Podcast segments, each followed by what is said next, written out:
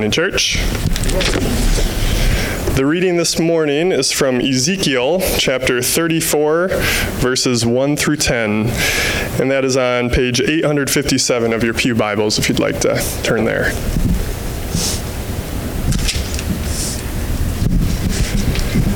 Prophecy against the shepherds of Israel. The word of the Lord came to me Son of man, prophesy against the shepherds of Israel. Prophesy and say to them, even to the shepherds, Thus says the Lord God Ah, shepherds of Israel, who have been feeding yourselves, should not shepherds feed the sheep? You eat the fat, you clothe yourselves with the wool, you slaughter the fat ones, but you do not feed the sheep.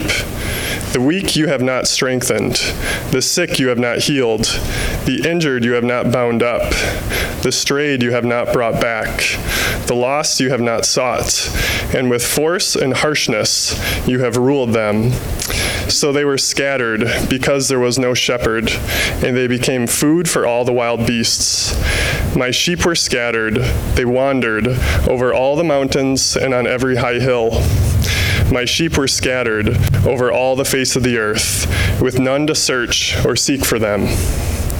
Therefore, you shepherds, hear the word of the Lord. As I live, declares the Lord God, surely because my sheep have become a prey, and my sheep have become food for all the wild beasts, since there was no shepherd, and because my shepherds have not searched for my sheep, but the shepherds have fed themselves, and have not fed my sheep.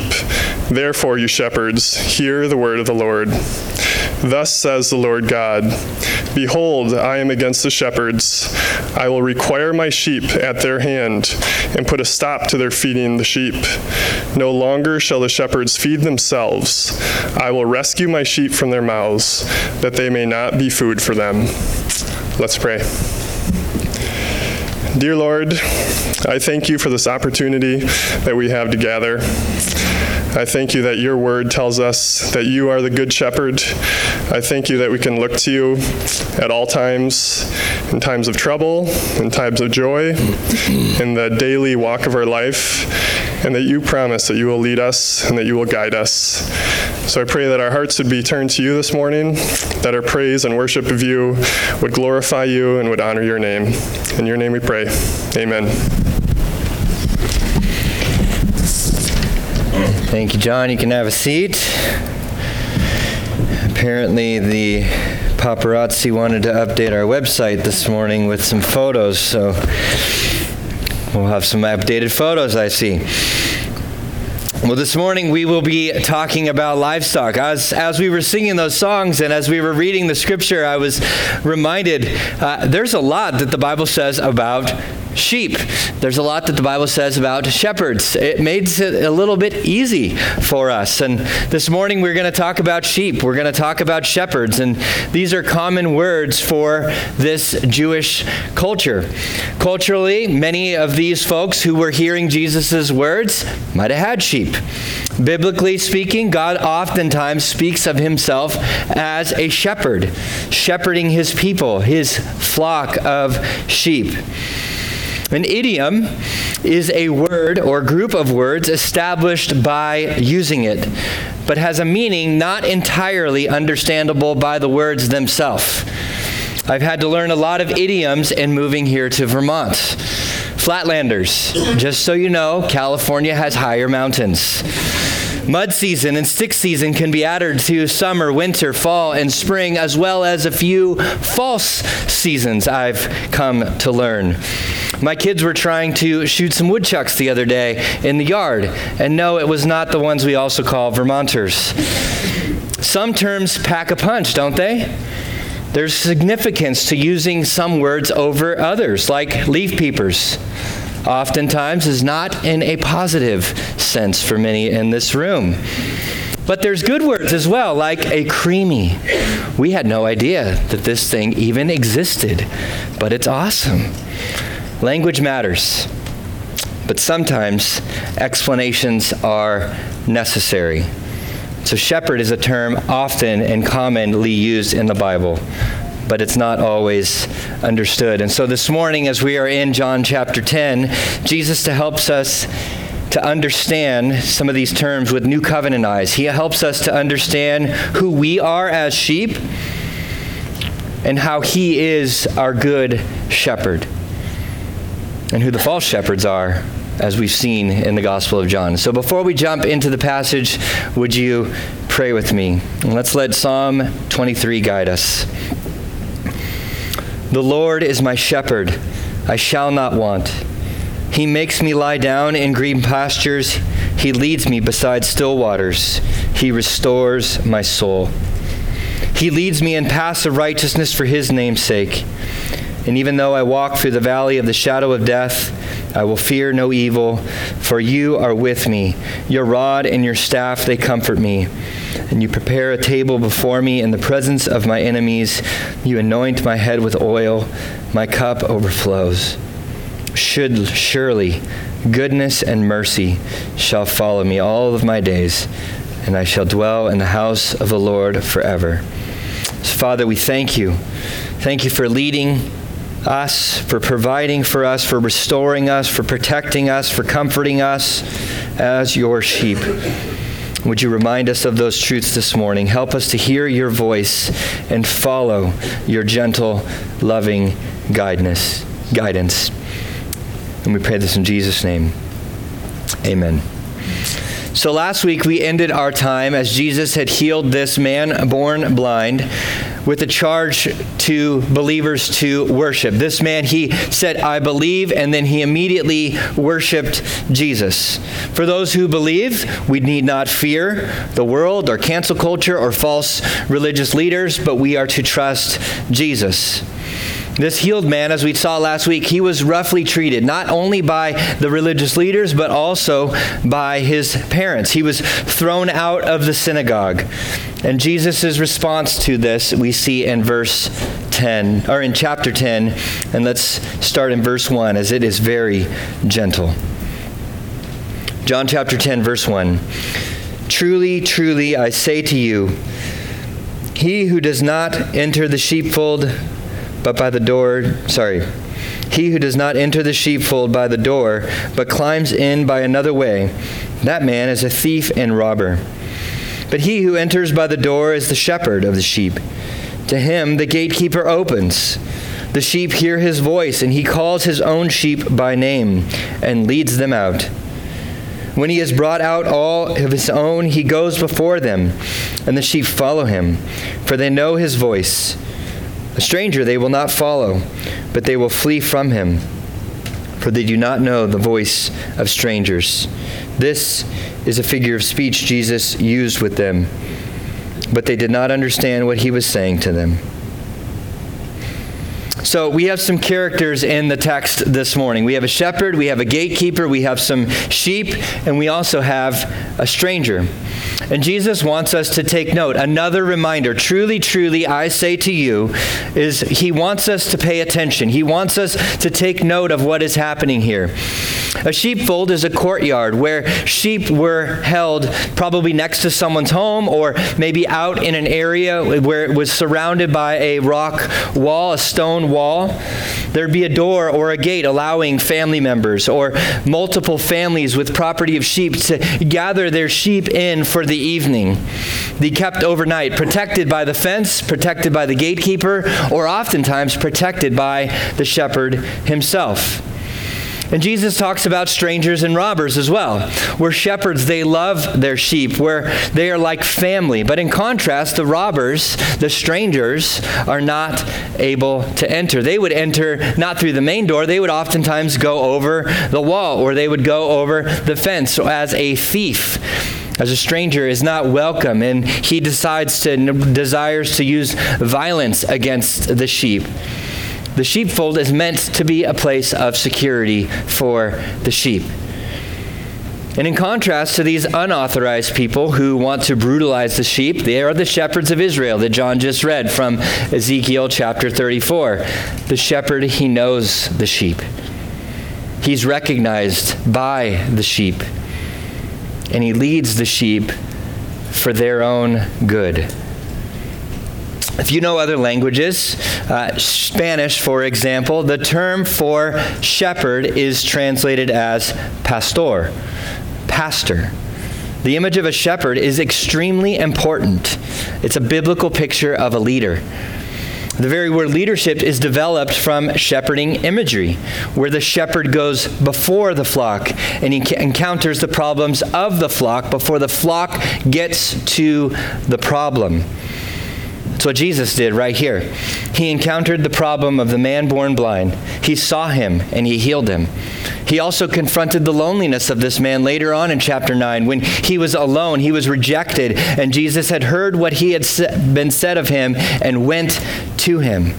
Jesus and the Pharisees, you'll see, are very, very different types of shepherds. The Pharisees are more like the thieves and the robbers, the religious leaders who are more interested in fleecing the sheep than in guiding them and nurturing them and guarding them. They're the leaders of chapter 9 that we saw. And so we should have ears to hear Jesus' claims and recognize him as the one who reveals and presents the revelation of God himself. And these shepherds of Israel, they instead wanted to belittle and expel the sheep, this man who was born blind. Even the man's parents, like I've said, had not protected and led him like a parent should. And so God's sheep, they hear the shepherd's voice. He calls them by name. And friends, as Jesus has saved you, he calls you by new names as well. He calls us beloved, like Jesus, God's beloved Son. He calls us chosen, picked out of a sinful world in which we partook. He calls us holy as he makes us holy by his death, burial, and resurrection. He calls us loved children and saints as we become part of his family, even if our family or religious leaders reject us. And Jesus' sheep, they hear his voice and they follow him. And those who are truly God's people belong to God. They listen to his voice. They believe his words. Jesus said this a couple chapters ago.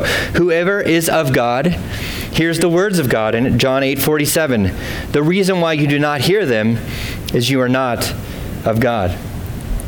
If you've ever observed our family, you've probably heard me whistle for my kids. Some of you probably heard me whistle for them this morning. It's like the sound of music where they all come and line up perfectly, right?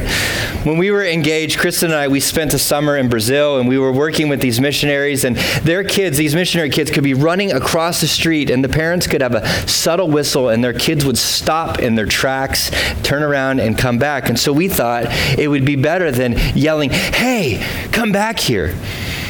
So we learned to whistle. We made up a whistle for our kids to come and know and see that it would be beneficial for them to turn around, to come back to us. And some of you might try to test the whistle this later this afternoon when you see them, but pretty much to guarantee that they will not listen to your whistle. In a sheep pen, different families could have their sheep all together. Maybe you have a larger family that you would put your animals all together in one pen.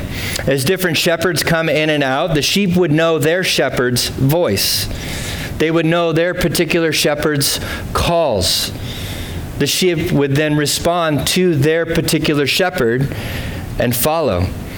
And this shepherd Jesus described is said to call his own by name individually, where he gathers a collective sheep, but he also calls individual sheep. And so, Jesus, as he leads our church, we grow and we go and we remember Jesus cares, but he also cares about you personally, like he saw the blind man like he heard about the blind man and he responded to the challenges that he had and that he met those needs. That those who believe in Jesus, who hear his voice and follow, Jesus knows you by name. Well, life can be lonely. Sometimes it's socially lonely where there's no one around you. Sometimes it's emotionally lonely where you feel like no one cares. Sometimes it's physically lonely. I just can't get up to go do something. But Jesus knows you. He knows you by name. He calls us his sheep collectively, but he also calls you individually, and he knows all of it, and he loves you, and he wants to care for your needs. And Jesus' call of those are his own are what theologians call effective. It happens just as much as he called into existence things that did not exist, or he said, Let there be light, and there was light. It happens or it has to happen because God doesn't make a mistake. When He says something needs to happen, there is no error that happens and it comes about. His word performs because He creates new realities by the force of His sheer word, as I read in a book recently. And Jesus says that the shepherd also goes first, He leads them out in our Western culture, I made sure that I asked Phil, since he grew up with sheep, if, uh, if I was on the right track. It said, uh, I read somewhere in a commentary that in our Western culture that we drive sheep. Often it was be by a Australian shepherd or a dog, where they would want to drive sheep from one location to another. But in this culture, in the Eastern culture, they would be led, where the voice of the shepherd would lead the sheep to where they would want to be going. And so, as the culture drives the church beyond the bounds of Scripture, friends, listen to the voice of God and live in, not live in conformity to the world, but live in conformity to the scriptures and God's revealed will. As false religions and teachers and culture ask the question, like Adam and Eve were faced with, did God really say in a temptation to sin? The answer that we as God's people should be giving is yes, He did say, and no, I won't follow that voice because His word is good, because it's good for us, and also because God is holy. And then verse 6, it shows us the leaders didn't understand what he was saying. And when you're deaf and when you're blind and you have a hard heart, it's hard to understand. But because of the confusion, he expands upon these words and he directs them to two things a door and a shepherd again. We'll look at verse 7 as we see what he says first about the door.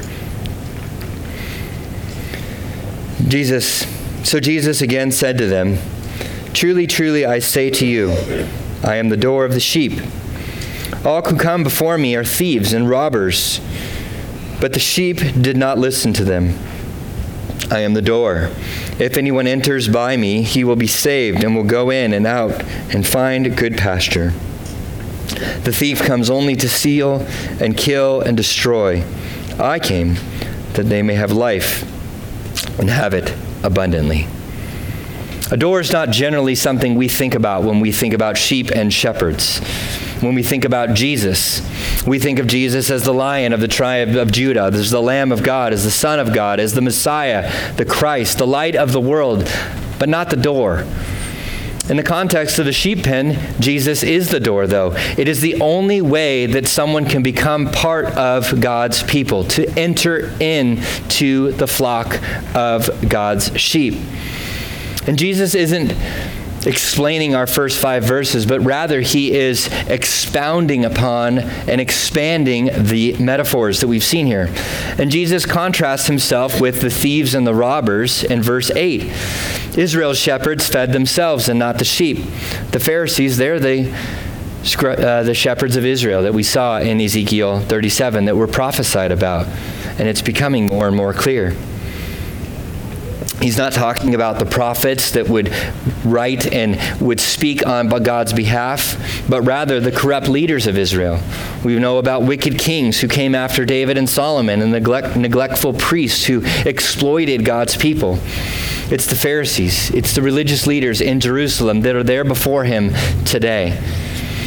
It's the attitude of the Pharisees towards these men born, this man born blind that demonstrated this blatant misuse of their authority, their religious authority, and their perversion of what godly leadership should be.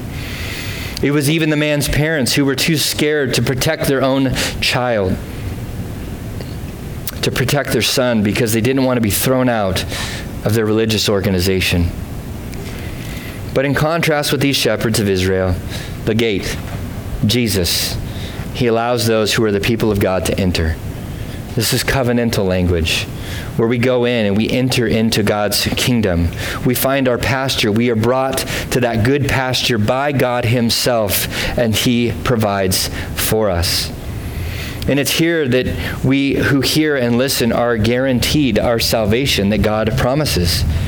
With Jesus, as we see in verse 10, he provides an eternal life, an abundant life that lasts forever. But it's also not just an eternal, temporal, uh, length of time sort of life, it's an abundant life. It's the best quality of life.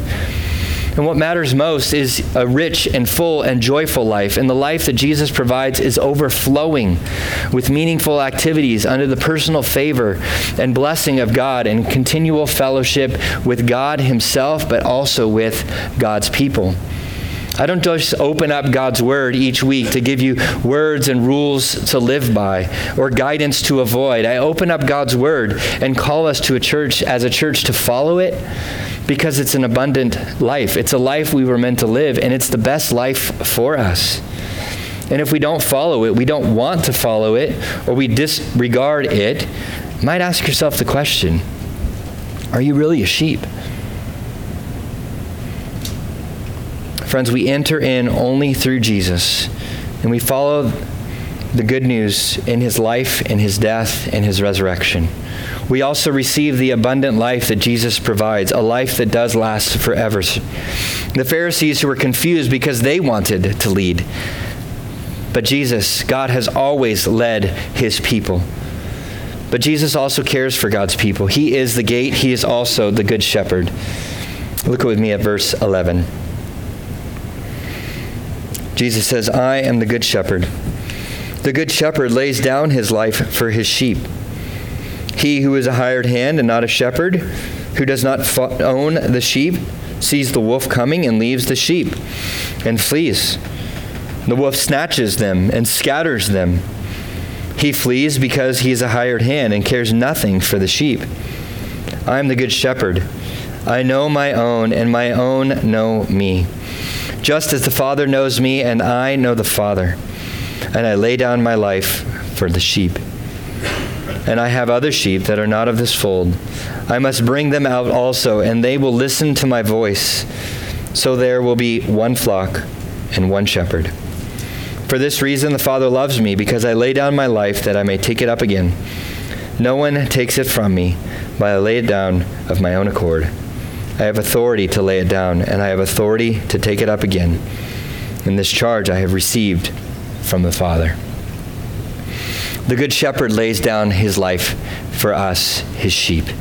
The Good Shepherd, he sacrifices all he has, and most importantly, he sacrifices his life for us. You can't enter through the gate other than through Jesus. And the entrance is only possible because what Jesus has done in laying down his life for his people. Shepherding is a huge part of the history of Israel. Abraham, Isaac, and Jacob were all shepherds. When Israel went to Egypt, Joseph, remember, you made sure that Pharaoh knew that the people of Jacob were shepherds. Moses, the great prophet, was a shepherd who led God's people out of Egypt to the promised land.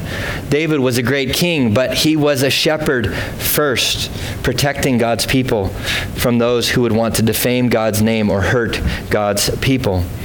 Where Moses, he risked his life at great cost to himself to deliver God's people from Pharaoh out of their exodus from Egypt. And David, at great risk of his own life, protected his own literal flock of sheep with his own bare hands from wolves and from bears and lions. And it gave him confidence to stand up against Goliath. The good shepherd lays down his life. Jesus' death is precisely what qualifies him to be the good shepherd. It was no accident. And Jesus leads us by delivering us and protecting us from our greatest enemies of Satan and sin and death. And Jesus, he contrasts his own sacrifice, his own suffering with the hired hands we see in verse 12. Hired hands see the wolves coming and they flee. They leave the sheep. And ultimately, the wolves, they snatch the sheep, they kill the sheep, or the sheep scatter.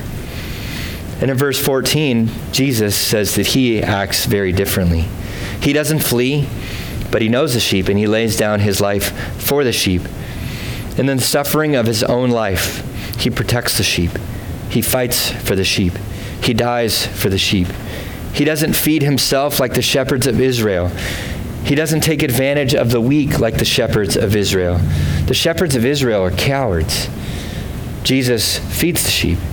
Jesus desires that the sheep, the weak, would be made strong. Jesus is different. In the passage that John read, in Ezekiel 34, verse 10, he says, I will rescue my sheep from their mouths, that they may not be food for them. And he's speaking of rescuing the sheep from the shepherds of Israel, not from the fierce wolves outside of the flock, but within the flock. Jesus has no doubt about who are his. It's as certain as certain. Jesus is more than a mental grasp of his sheep. He has more than personal understanding. He has a commitment of will for his sheep to do whatever it takes to save and to protect his sheep. And he will never, ever fail. For Jesus' sheep, our future is secure. It cannot be taken away. For Jesus' sheep, he will love you until the end. As many of you men had read recently or this past year in the book Gentle and Lowly, there's no prenup with Jesus. There is no exit strategy with Jesus. He will love us to the end of our lives, to the end of our sin, to the end of our temptations, to the end of all of our fears. Jesus is a good shepherd. He's the best shepherd. And it's the intimate relationship with Jesus that he has with the Father in verse 15 that displays that same intimate relationship that Jesus has with you and with me, with his sheep. And he has sheep outside of the fold as well, outside of the Jews, the Gentiles, you and me. There's one flock there's one shepherd. At the end of Ezekiel chapter 34, he says that it will be from the shepherd from the line of King David. It's Jesus himself. There's one people of God and there's one Savior. Jesus in John 14, he is the way, the truth, and the life. No one comes to the Father except through him. The lines are drawn in the sand between Jesus and the Jews and the Pharisees who are listening to these words. Jews and Gentiles, all who believe in Jesus, the Christ, the Messiah, the Son of God, who died in their place on the cross for their sins, who believe in that substitute, are part of God's sheep, his messianic community and we are called to make disciples of all nations, to go to the sheep who are outside the flock and to call them in. We become the voice of the shepherd by sharing what we see in God's word and proclaiming the gospel to a lost and dying world around us. Memorial Day was great last weekend, but there's more to the Messianic community than just America. John describes in Revelation a great multitude that no one could number from every nation, from all tribes and peoples and languages, standing before the throne and before the Lamb. The Lamb who was the sacrificial lamb for his sheep. Before the Lamb of God, his sheep gathered to worship him like the man who believed last week, and he bowed down to worship. That's what God's people do. We enter through Jesus. We follow the voice in his words. We believe he laid down his life for us, and we worship him. And we go tell others about him because they may become sheep as well by the proclamation of the word of God. And then we get to do it over and over again. We rinse and repeat until Jesus comes back or we die ourselves. But the Jews, they have hard hearts even still. They can't believe, they can't follow, and we'll see that their confusion remains. In our last few verses, look at verse 19. There was again a division among the Jews because of these words. Many of them said, He has a demon and is insane. Why listen to him? Others said, These are not the words of the one who is oppressed by a demon. Can a demon open the eyes of the blind? These are the same things that we saw them say last week. There's division again and still, but it's because they cannot believe apart from the grace of God in their lives. They have hard hearts that God hasn't softened yet. There is division because they aren't good shepherds, but there's also division because they aren't sheep either. And it's sad. Next week, we'll look at the security that we have and being Jesus' sheep as we finish John 10. And I think there's three main takeaways from our passage this morning. I've alluded to some of them already, but first, and most importantly, is to believe. Hear the voice of Jesus. Believe the words of Jesus, the words of eternal life. In our hard hearts, in our deaf ears, and our blind eyes, even the ways we have led people astray, believe the words of Jesus. Not everyone is saved. Some are of the flock, and some are not of the flock. The crucial point of the gospel is that it is extended to all people, all over the world, to people from every tribe and nation. Where God does love the whole world, but He does not save the whole world. He saves those who believe in Jesus' own substitutionary death on our place. He laid down his life of his own accord in taking death we all de- taking the death we all deserve to die and he rose to give us a new sort of life a life we were initially created to live an abundant life as Jesus says in our passage this morning in holiness first hear the words of Jesus and believe. And when you doubt and sin, even after you believe, believe the truth again. He died for those sins as well, and so you can rest in that and repent of that. So, first, believe and follow. Second, I want to talk about shepherds, of whom I am one. 1 Peter 5 2 says, He calls the elders of the church to shepherd the flock of God that is among you, exercising oversight, not under compulsion, but willingly, as God would have you, not for shameful gain, but eagerly. Friends, we model Jesus' shepherding, but your elders are sheep as well. We are among the sheep, as Peter says, and we need as much help as anyone does. Many of you have seen your elders, Chris and Cal, do this and serve you well. These brothers don't shrink back when wolves come, when danger lurks around the corner. These brothers, whom I get to serve with, they love you. We pray for you. We care for you, and we are delighted to do so. And these are good men to follow, and it's a great joy to lead them and be part of them. I have a significant voice, but I don't get an extra vote.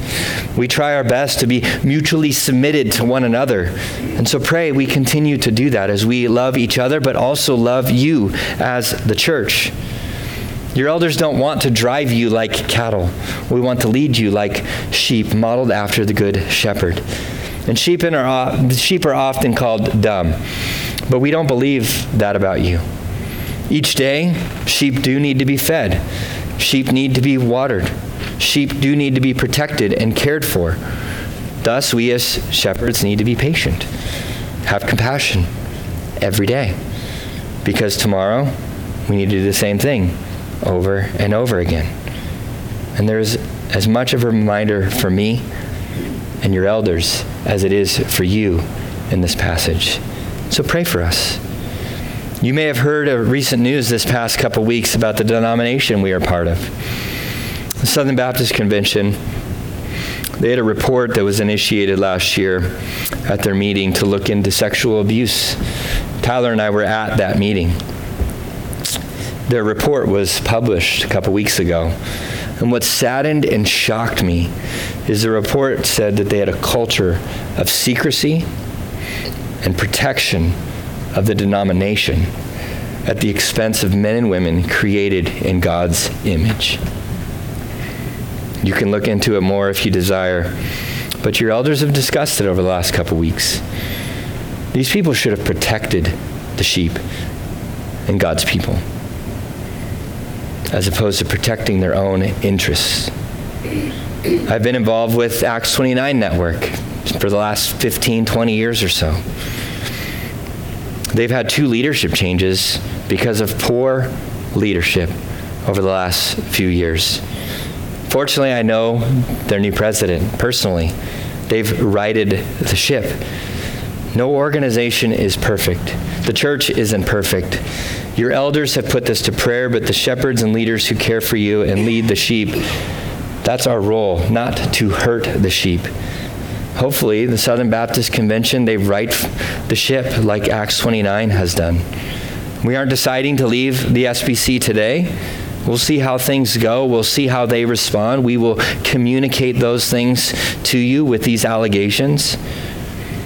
But what our church needs, and Lord willing, we will be by the grace of God in the days ahead, is what one author calls a consistent, unbroken persistence to tend and feed the lambs and sheep of Christ who need to hear the voice and gather in the other sheep for whom he died. And we pray that we do that. Help us to do that. Trust has been broken with organizations. And as we model Jesus, our prayer is that you trust us. And please pray we lead you in wisdom according to Scripture. And if we don't, can you please come talk to us about it? We want to be submitted to the Bible first and foremost. We want to be submitted to you. We want the Bible to lead us and to guide us because we can make mistakes as well. And guess what? We probably will. First, believe. Second, pray for your under shepherds, for your elders. Third, there are sheep not of this fold. Again, we see the call to evangelism in the Gospel of John. And it shouldn't be surprising with the purpose of John's Gospel we saw in John chapter 20, verse 31, that these things are written so that you may believe that Jesus is the Christ, the Son of God, and that by believing you may have life in his name. So, who are the sheep out there? We don't know until they believe and come to know that Jesus is the Christ. And we're following God's revealed word in Scripture. And we're trying to lead you as a church to follow. We are to make disciples of all nations, but all nations includes the towns of Royalton and Bethel and Randolph and Barre and Barnard, Burlington, and even Montpelier. The more people who come to hear and listen and follow and believe, the more glory that Jesus gets. He could use rocks to proclaim the gospel, he says. But God chooses you and he chooses me to do so. So, friends, we get to let our lights shine. We get to spread gospel seeds, and we get to trust God that He will bring fruit from the seeds that we plant in His garden. Jesus is the good shepherd. He is worthy to be followed.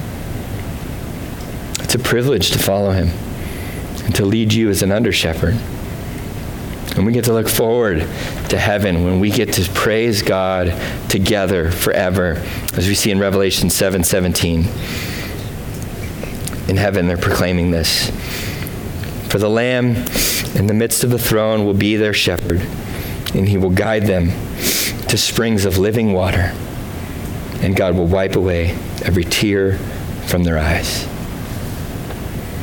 Friends, we enter through Jesus Jesus leads us, and so believe.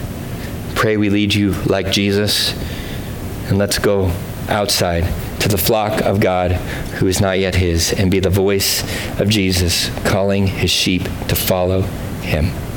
Would you pray with me?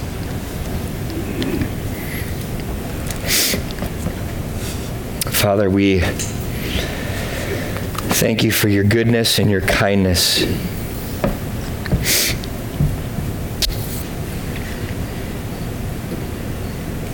For while we were still weak at the right time, your Son died for us. While we were enemies, your Son died for us.